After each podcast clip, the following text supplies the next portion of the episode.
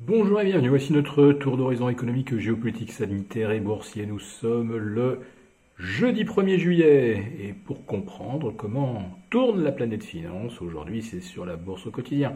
Et nulle part ailleurs. Et l'épisode du jour s'intitulera et c'est parti pour le second semestre! Au frein à main.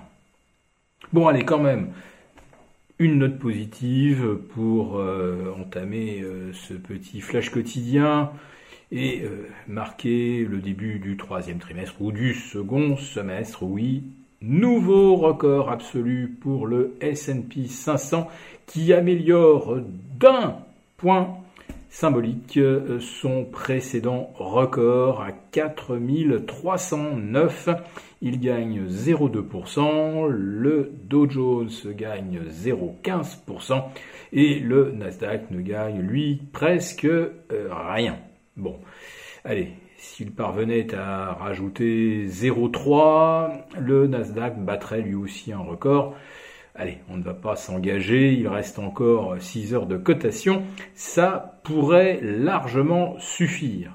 Sauf que, même si on bat en record, force est de constater que les flux ne sont pas là. À Paris ce matin, c'était parti sur les chapeaux de roue, 1,20% hein. au bout d'un quart d'heure de cotation. On teste les 6588. Deux heures plus tard, on a reperdu 85 points et on est dans le rouge à 6503 euh, points et avec euh, une quasi-absence de vrais flux acheteurs. Alors attention, euh, il n'est pas exclu que ce soit exactement la même chose euh, pour les indices US qui ouvrent naturellement à la hausse avec des achats techniques de début de semestre, mais on verra bien au cours des heures suivantes s'il y a une véritable détermination ou pas pourrait peut-être pencher pour le ou pas, tout simplement parce que euh, d'ores et déjà on nous dit que les opérateurs se montrent attentistes avant les chiffres de l'emploi qui seront publiés demain. Déjà en début de semaine on nous disait ah quel suspense, euh, malheureusement il va falloir attendre jusqu'à vendredi pour savoir euh, si les chiffres de l'emploi peuvent amener éventuellement la Fed à changer de ton, en tout cas à durcir le ton, alors qu'il y a quand même beaucoup euh, de, de chiffres, de stats qui confirment une reprise vigoureuse de l'activité aux États-Unis. Et en ce qui concerne l'emploi, eh bien, on vient d'avoir un bon chiffre, puisque les inscriptions hebdomadaires au chômage ont baissé de 50 000 et qu'on atteint à 364 000 le total le plus faible depuis le mois de mai 2020. Euh, Donc euh, le secteur des loisirs, le secteur des services recrée effectivement beaucoup d'emplois aux États-Unis. Mais ce qui nous intéresse, outre le nombre euh, de nouveaux jobs créés demain, c'est de savoir si on observe également une hausse des coûts salariaux. Oui, ça c'est l'élément central et déterminant. Est-ce que pour attirer euh, des salariés, les entreprises sont obligées de consentir de meilleurs salaires? C'est un débat hein, qui fait rage aux États-Unis depuis maintenant presque trois mois.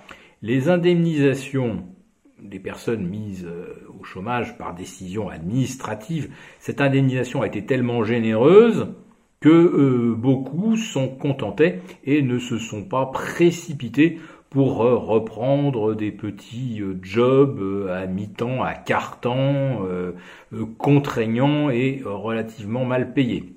Voilà. Donc la composante hausse des coûts salariaux euh, sera certainement le chiffre le plus suivi euh, demain.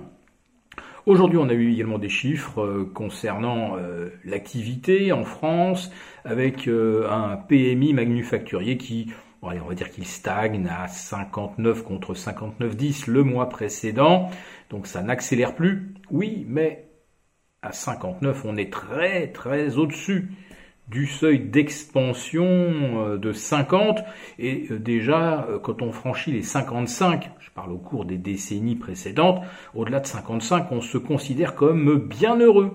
Donc à 59, on considère que ce sont des chiffres très forts. le problème, c'est que si ces chiffres très forts se multiplient, est-ce que la BCE va pouvoir continuer euh, de nous dire qu'elle mènera à terme son programme PEPP, euh, Purchase Emergency euh, Program, Pandemic Emergency Purchase Program, jusqu'au mois de mars 2022, parce qu'en fait, plus, elle, plus la BCE injecte d'argent, plus elle fait monter les cours de bourse sans forcément relancer très fortement euh, l'activité. En France, par exemple, l'essentiel de l'argent, eh il sert euh, eh à financer euh, le, filet de sécurité sociale et pas des investissements.